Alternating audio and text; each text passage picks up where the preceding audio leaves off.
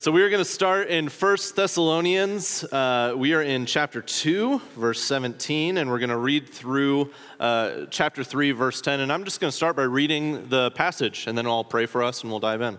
So if you would, go ahead and turn to 1 Thessalonians 2, verse 17. There's also up there on the screen if you need it. All right, let me read through verse 10 of chapter 3. But since we were torn away from you, brothers, for a short time, in person, not in heart, we endeavored the more eagerly and with great desire to see you face to face, because we wanted to come to you, I, Paul, again and again, but Satan hindered us.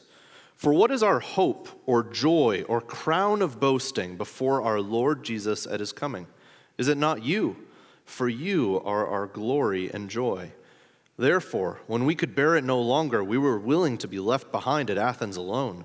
And we sent Timothy, our brother and God's co worker in the gospel of Christ, to establish and exhort you in your faith, that no one be moved by these afflictions. For you yourselves know that we are destined for this. For when we were with you, we kept telling you beforehand that we were to suffer affliction, just as it has come to pass, and just as you know. For this reason, when I could bear it no longer, I sent to learn about your faith, for fear that somehow the tempter had tempted you, and our labor would be in vain. But now that Timothy has come to us from you and has brought us the good news of your faith and love, and reported that you always remember us kindly and long to see us as we long to see you, for this reason, brothers, in all our distress and affliction, we have been comforted about you through your faith. For now we live if you are standing fast in the Lord. For what thanksgiving can we return to God for you, for all the joy that we feel for your sake before our God, as we pray most earnestly night and day that we may see you face to face and supply what is lacking in your faith? Let me pray for us. Father God, um, this week we have heard and spoken and read and listened to many words but right now, we need your word. And so, Father, I pray that you would speak through me or in spite of me, that as we open this ancient letter of First Thessalonians, that you would open our eyes and soften our hearts so that we can see more of Jesus. That's why we're here. And that's why we pray to you. Jesus, in your good name we do pray. Amen.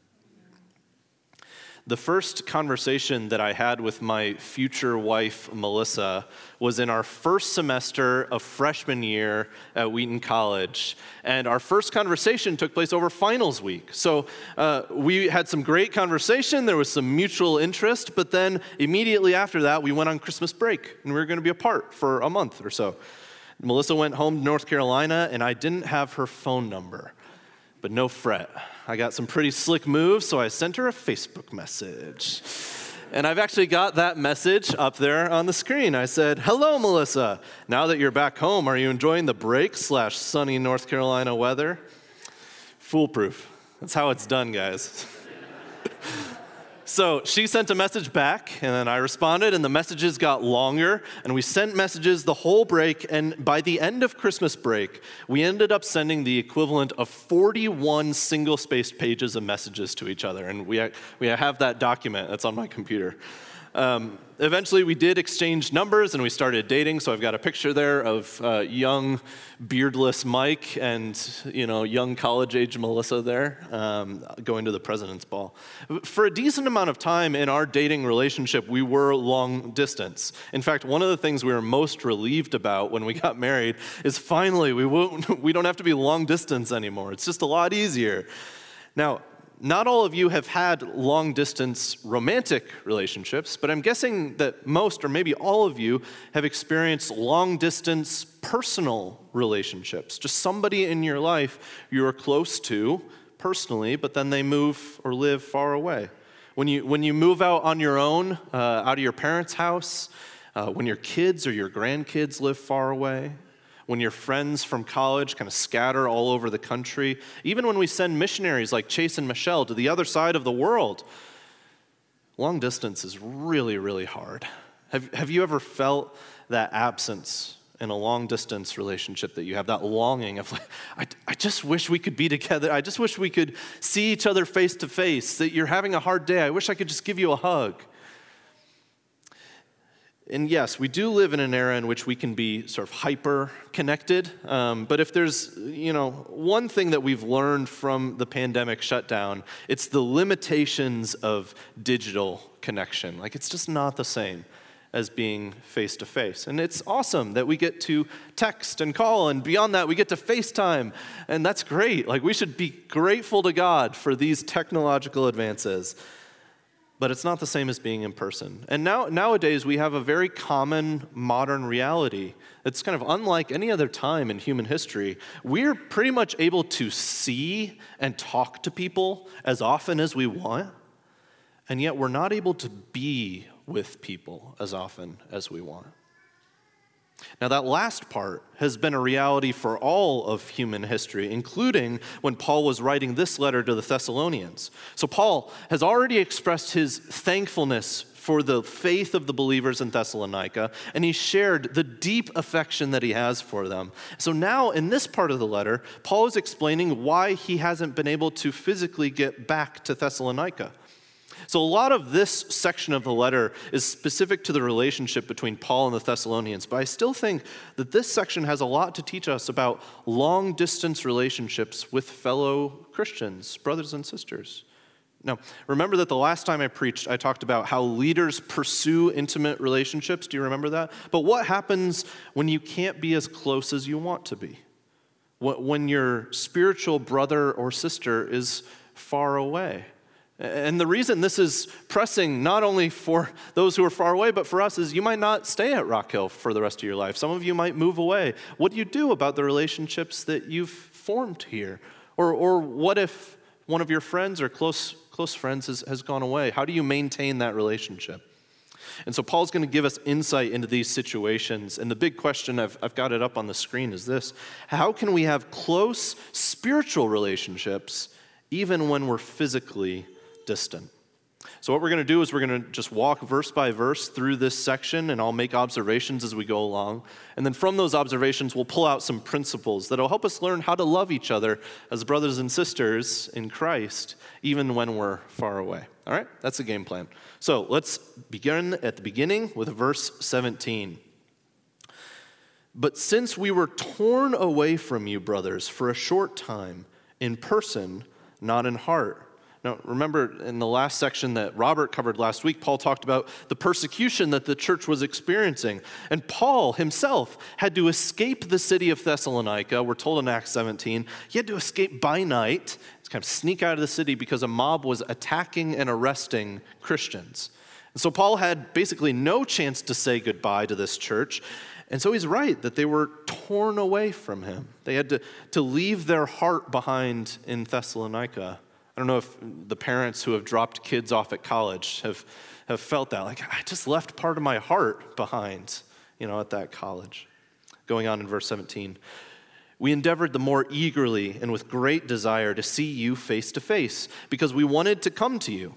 I, Paul, again and again, but Satan hindered us, or literally, Satan blocked our way. Now, it's at this point, if I were the Thessalonians receiving this letter, I would go, wait, what?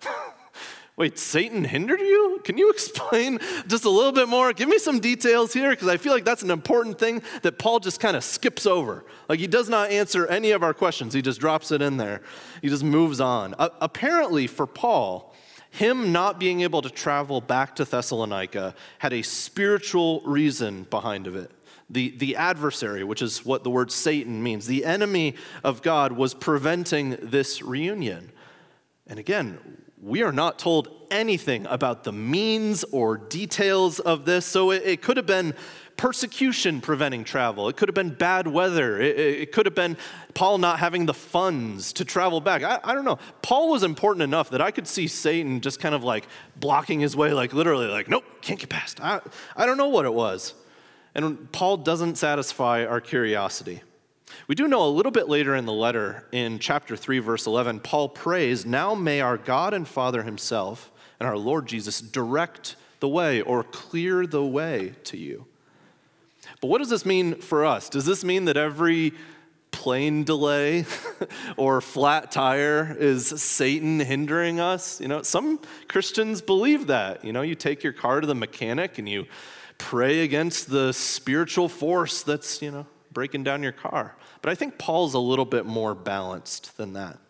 Throughout his letters, he acknowledges physical realities, but he also acknowledges the spiritual realm, not because the spiritual realm controls everything, but because it does exist in Paul's view, and it affects this world. There's a famous part of the prologue to the Screwtape letters in which C.S. Lewis explains this balance in the Bible. He says, There are two equal and opposite errors into which our race can fall about the devils. One is to disbelieve in their existence, the other is to believe and to feel an excessive and unhealthy interest in them. They, that is the devils, themselves are equally pleased by both errors and hail a materialist or a magician with the same delight. Why doesn't Paul explain what he means by you know, Satan hindered us? I think it's intentional why he doesn't go into detail. He wants Christians always to be aware that there are real, personal, evil spiritual forces that work against God's people, but Paul doesn't want us to be overly concerned about it. He puts it this way in Ephesians 6 For we do not wrestle against flesh and blood, but against the rulers, against the authorities, against the cosmic powers over this present darkness, against the spiritual forces of evil in the heavenly places. Therefore, take up the whole armor of God, that you may be able to withstand in the evil day, and having done all, to stand firm. It's like that slogan. I've got it up there. So Great Britain considered using this, but then decided to use other slogans to kind of encourage the British people during World War II. Keep calm and carry on is, is Paul's approach to spiritual warfare. You know, in other words, know that the spiritual forces of evil are at work in this world, but our calling as Christians is not to worry too much about it. It's simply to do faithfully what God has called us to do, to stand firm in our faith. Keep calm, recognize that demons exist, don't worry about it, and then carry on with declaring, displaying, and delighting in the gospel. Now, that still raises a ton of questions for us, but Paul moves on quickly. He, I don't want to spend a ton of time here, but I know that you know a lot of these things they do raise questions for us. So if you want to talk about it, feel free to come talk to me afterwards. It'd be a good conversation. So, changing topics with Paul in verse 19. What is our hope or joy or crown of boasting before our Lord Jesus at his coming? Is it not you? For you are our glory and joy. Now, to some, this might sound like a you know religious platitude. It's like something your grandma might write in a card to you. You know, you are our glory and joy. You know. But actually, what Paul's saying here is, is very, very profound. He's saying that when Jesus returns to judge this world, to make all things right again, the joy that Paul will experience most is seeing his brothers and sisters endure to the end. In other words, the spiritual condition of the Thessalonians is a vital, significant part of Paul's hope for the future. He, he loved and cared for these believers so much that he is eagerly awaiting the day in the new heavens and the new earth when he looks out and he sees the Thessalonians there and he goes, You made it! Oh, now my joy is complete. Like he's almost more excited for the Thessalonians to see Jesus than he is to see Jesus himself. And I, I just think that's deeply profound the, the love that Paul is modeling for his brothers and sisters in the faith. And we'll see even more of it as we go on. So let's continue with the first verse of chapter 3. Therefore, when we could bear it no longer, we, will, we were willing to be left behind at Athens alone. And we sent Timothy, our brother and God's co worker in the gospel of Christ, to establish and exhort you in your faith so, Paul is in this huge pagan city of Athens, and even though it would result in him being away from yet another close friend, he just can't stand not knowing how the Thessalonians are doing. So, so he sends Timothy back to Thessalonica, and just in case the Thessalonians are thinking, like, really, you, you sent your lackey, you know, your, your minion, uh, he, he calls him my brother and God's co worker in the gospel. You know, here's his resume. He's legit, he's good. You're going to like Timothy. And Timothy had one job in particular. Um, he was supposed to encourage and exhort the believers, but it, he was supposed to focus on one topic. Look again at verse 2.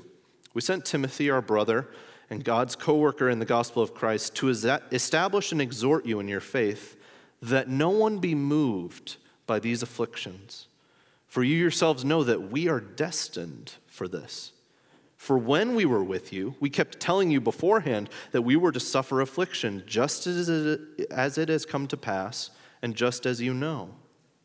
Now remember that Paul only had three weeks in Thessalonica before he had to leave the city. I, I think it's fascinating to see what Paul focused on teaching these new believers. If, if you, as Christian, had three weeks to teach a new believer, you know, everything you need to know about the faith in three weeks, like what would be Christianity 101? And apparently for Paul, one of the lessons that he taught was on suffering. For you yourselves know that we are destined for this. This is exactly what Robert was talking about last week. Persecution and suffering is normal for believers. This is the way of the cross, this is the way of Jesus. Jesus told his disciples, If anyone would come after me, let him deny himself and take up his cross and follow me. For whoever would save his life will lose it, but whoever loses his life for my sake will find it. There's one of the Beatitudes, you know, the Beatitudes, the blessed are the poor in spirit and all that. There's one of the, the Beatitudes that we don't quote as often. It's this one Blessed are those who are persecuted for righteousness' sake, for theirs is the kingdom of heaven. Blessed are you when others revile you and persecute you and utter all kinds of evil against you falsely on my account. Rejoice and be glad, for your reward is great in heaven, for so they persecuted the prophets who were before you. Or we can look at John 15. This is one of the last things that Jesus said to his disciples Remember the word that I said to you A servant is not greater than his master. If they persecuted me, they will also persecute you. This is basic Christianity, guys. If you're a Christian or not, this is one of the things that Paul taught new believers. Being a disciple of Jesus means that you are destined for affliction like Jesus was. We follow in the footsteps of our master. If that's not part of your beliefs about Christianity, if, if you think that your life will only get better if you believe the gospel and follow Jesus, or maybe you've been following Jesus for some time and you've just kind of forgotten this lesson, and all of a sudden you're surprised when life is hard, then hear this gentle reminder salvation in Jesus Christ, which is belief that his life, death, and resurrection can save you from your sins and give you a new relationship with God, that belief, it gives you a hope that wrongs will be made right. But that hope is not in this life, but in the life to come.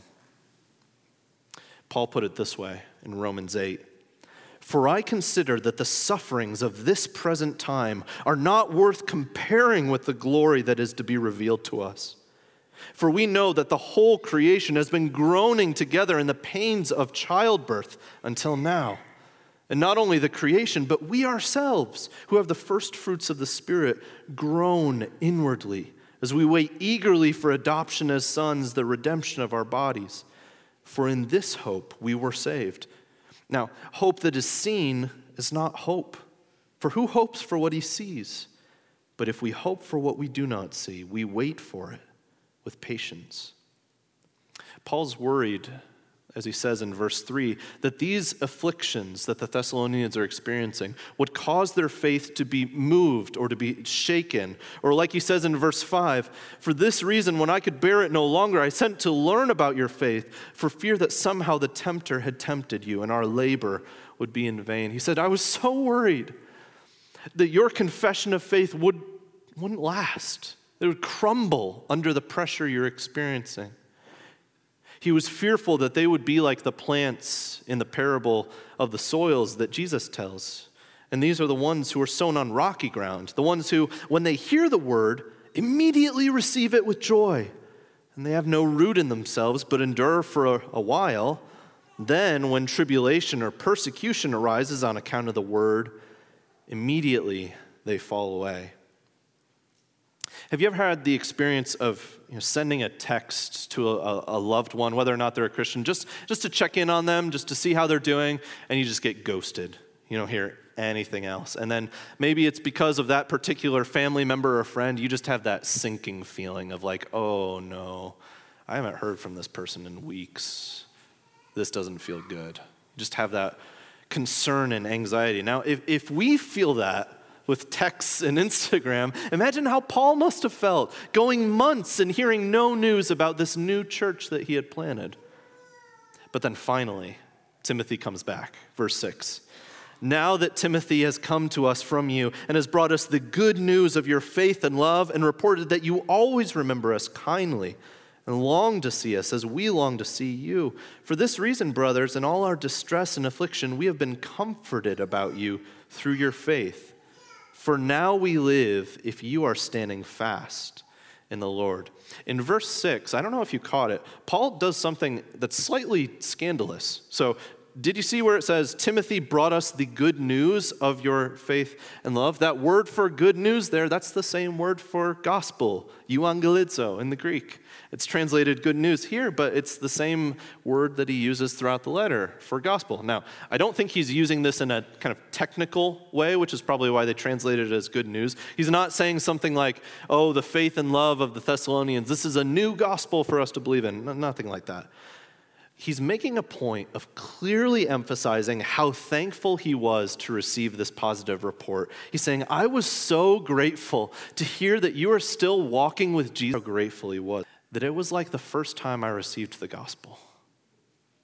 That's how grateful he was. It's just a deep concern over the spiritual welfare of others. He goes even further in verse 8 For now we live if you are standing fast in the Lord. Now, this could be hyperbolic. That was pretty common in ancient letters to talk in terms of sort of life and death. We do that nowadays. You know, I'm starving, I'm going to die, you know. But even if it's hyperbole, we're meant to see how deeply Paul's love ran. Paul cared so much for these believers that when he didn't know how they were doing, he felt like he was dying. But now, Paul is able to enjoy life fully again because he knows that the Thessalonians love him and have steadfast faith, even amidst persecution. In verses uh, 9 and 10, he expresses his gratitude to God. He says he's praying desperately for God to help him get back to Thessalonica and to supply what is lacking in your faith. Meaning, I, I still have things I want to teach you. You still have things to learn about how to be a, a disciple of Jesus, how to listen to Jesus' words. There are things I want to teach you, and I'm hoping and praying that I can get back there. Now, next week, Josh Drury is going to preach on verse 10 through the end of the chapter, so I'll leave that for him. But I do want to highlight one phrase in that verse face to face. It appears here in verse 10. It also appears in the very first verse that we read, chapter 2, verse 17. I think Paul is touching on one of the deepest human desires that any of us will ever feel. No matter who you are, whether you are a Christian or not, we long to be face to face with the people we love. I had a counseling professor in seminary who, who really fulfilled the stereotype of the, the quirky, kind of absent minded professor. I remember him coming into class one day and we all quieted down and he just kind of sat on the desk up front. There was a long pause as he was doing this, and all of us are kind of looking around like, did class start? Should we? He's just sitting there. Then finally he said, You know, I've been thinking about the meaning of the universe. And I think it's all about relationships. And the rest of us in the class are like, Should we take notes? Like, is this going to be on the test? He goes on to explain uh, that God is in a relationship with himself. We believe in a Trinity Father, Son, and Holy Spirit. We also believe that God made creation to be in relationship with itself. Creation works together, but also in relationship with God. And then He made human beings to be in relationship with God and with one another.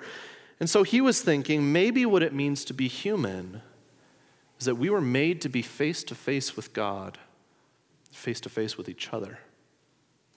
And maybe what's kind of at the root of sin or what's at the root of the fall is that we can't be face to face anymore. Now, whether or not you think my mad professor is correct, we, we do see throughout the Bible this theme of presence. God said in the paradise garden of Eden that there was one thing that was not good it was that human beings were alone. He made us to be in relationship with each other. He also made us to be in relationship with Him. Adam and Eve, we're told, walked in the garden with God without any barrier between them. But then after their rebellion, the biblical authors declare that the holy God cannot be seen face to face by sinful people. You might remember God telling Moses, You cannot see my face, for man shall not see me and live. And yet, throughout the Old Testament, there are a couple of stories in which God reveals part of himself to human beings. Uh, Hagar says that she has seen the God who saw her. Jacob wrestles with God, and then afterwards he goes, You know what? I think I saw God. Moses and Isaiah both see the train of God's robes. And so we catch these glimpses throughout the Old Testament, and we're wondering are we ever going to be able to see God face to face again? And then Jesus came. Jesus, who said, Whoever has seen me has seen the Father. Jesus, whom Paul called the image of the invisible God. Jesus, who will one day return and who will allow us to see God face to face again. This is how Paul puts it in 1 Corinthians, 1 Corinthians 13. For now, we see in a mirror dimly.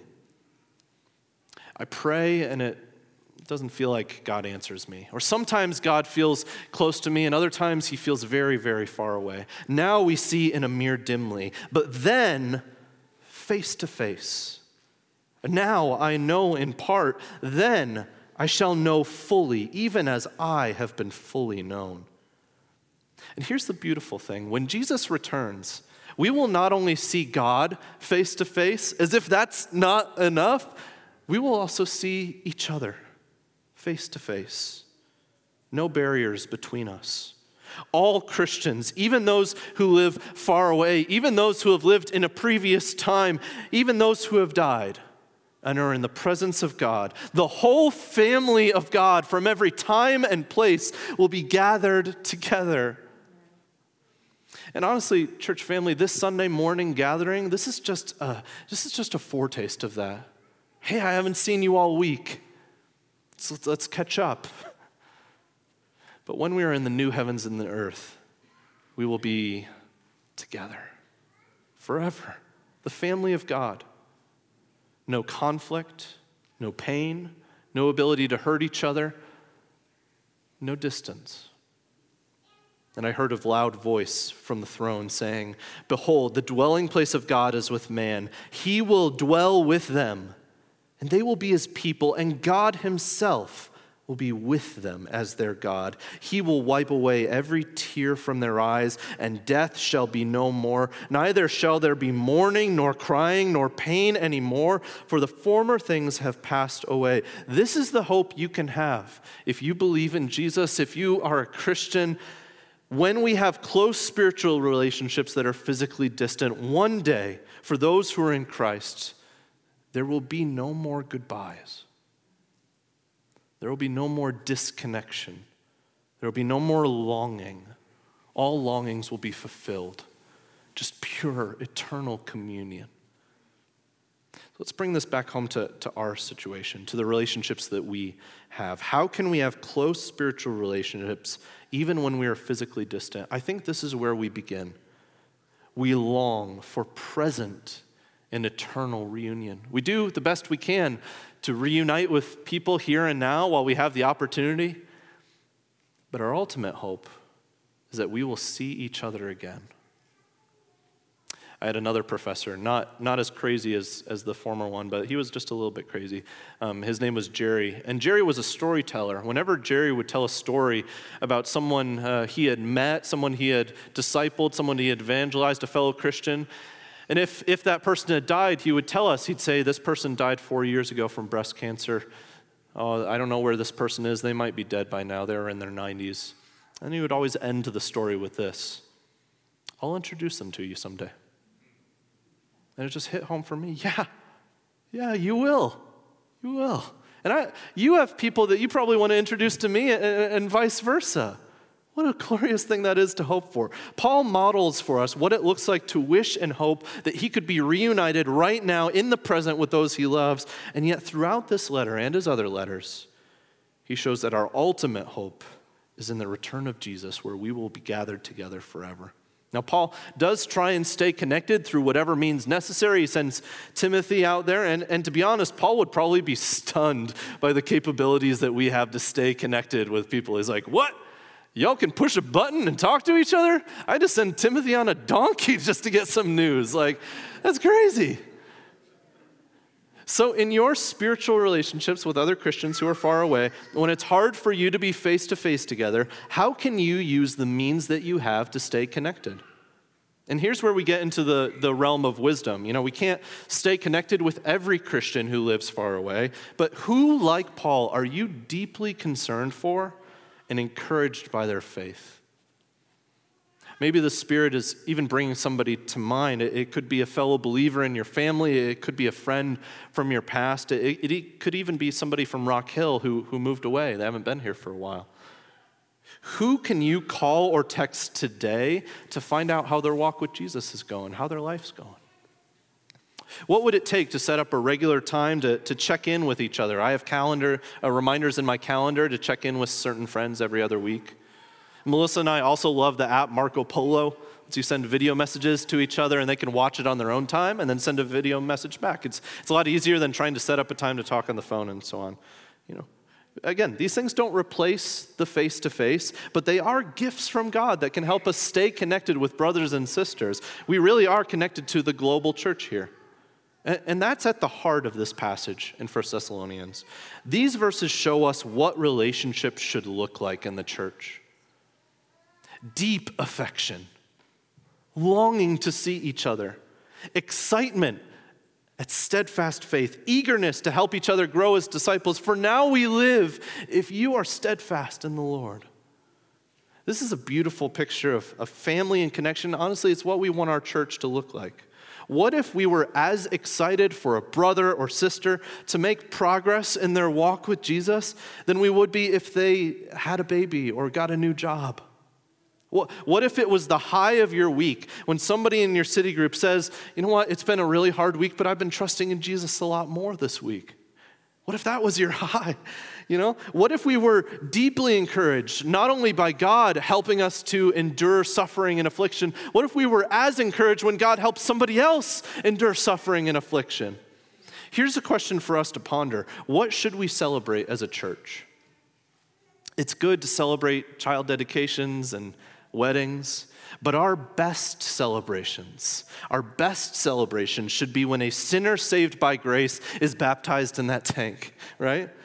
Our best celebrations should be when God answers a prayer that all of us have been praying for for years. Uh, our best celebrations should be when God doesn't answer a prayer, and yet we are trusting and rejoicing for His will to be done. Our best celebration should be when two believers who have had a conflict settle that and resolve and forgive one another. Our best celebration should be when somebody's long fought battle with sin starts to turn a corner into victory. And honestly, church, our best celebration should be funeral funerals. When a brother or sister has walked the walk and they have endured to the end, and we can say, I'll see you soon. You walked a good walk for us, a good example. Now you're in glory. As a pastor, I feel verses 19 and 20 deeply. You know, you are our glory and joy, but I want that, and Paul wants that for you, for you to feel that for each other.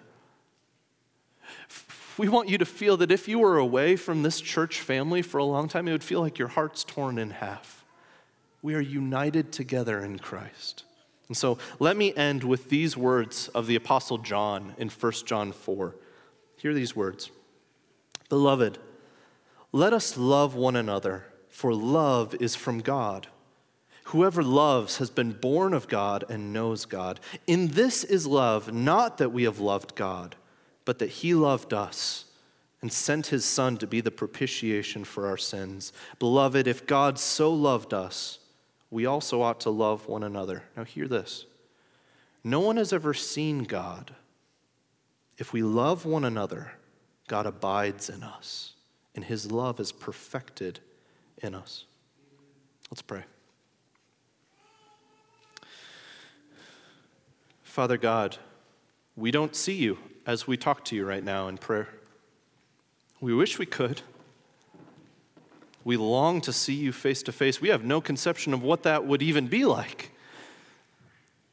And yet we know from these words by the Apostle John that our love for one another in this church will be something that demonstrates you to the world. How will they know that we are disciples of Jesus if we love one another? And so, Jesus, I pray that you would unite your church. Thank you for coming to this earth, living as a human, dying the death we deserve, rising again for our sins, and to give us new life. Holy Spirit, would you unite this church family here? Would you help us to love each other better? Would you help us to love those brothers and sisters who live far away? We ask this in the good and powerful name of Jesus. Amen.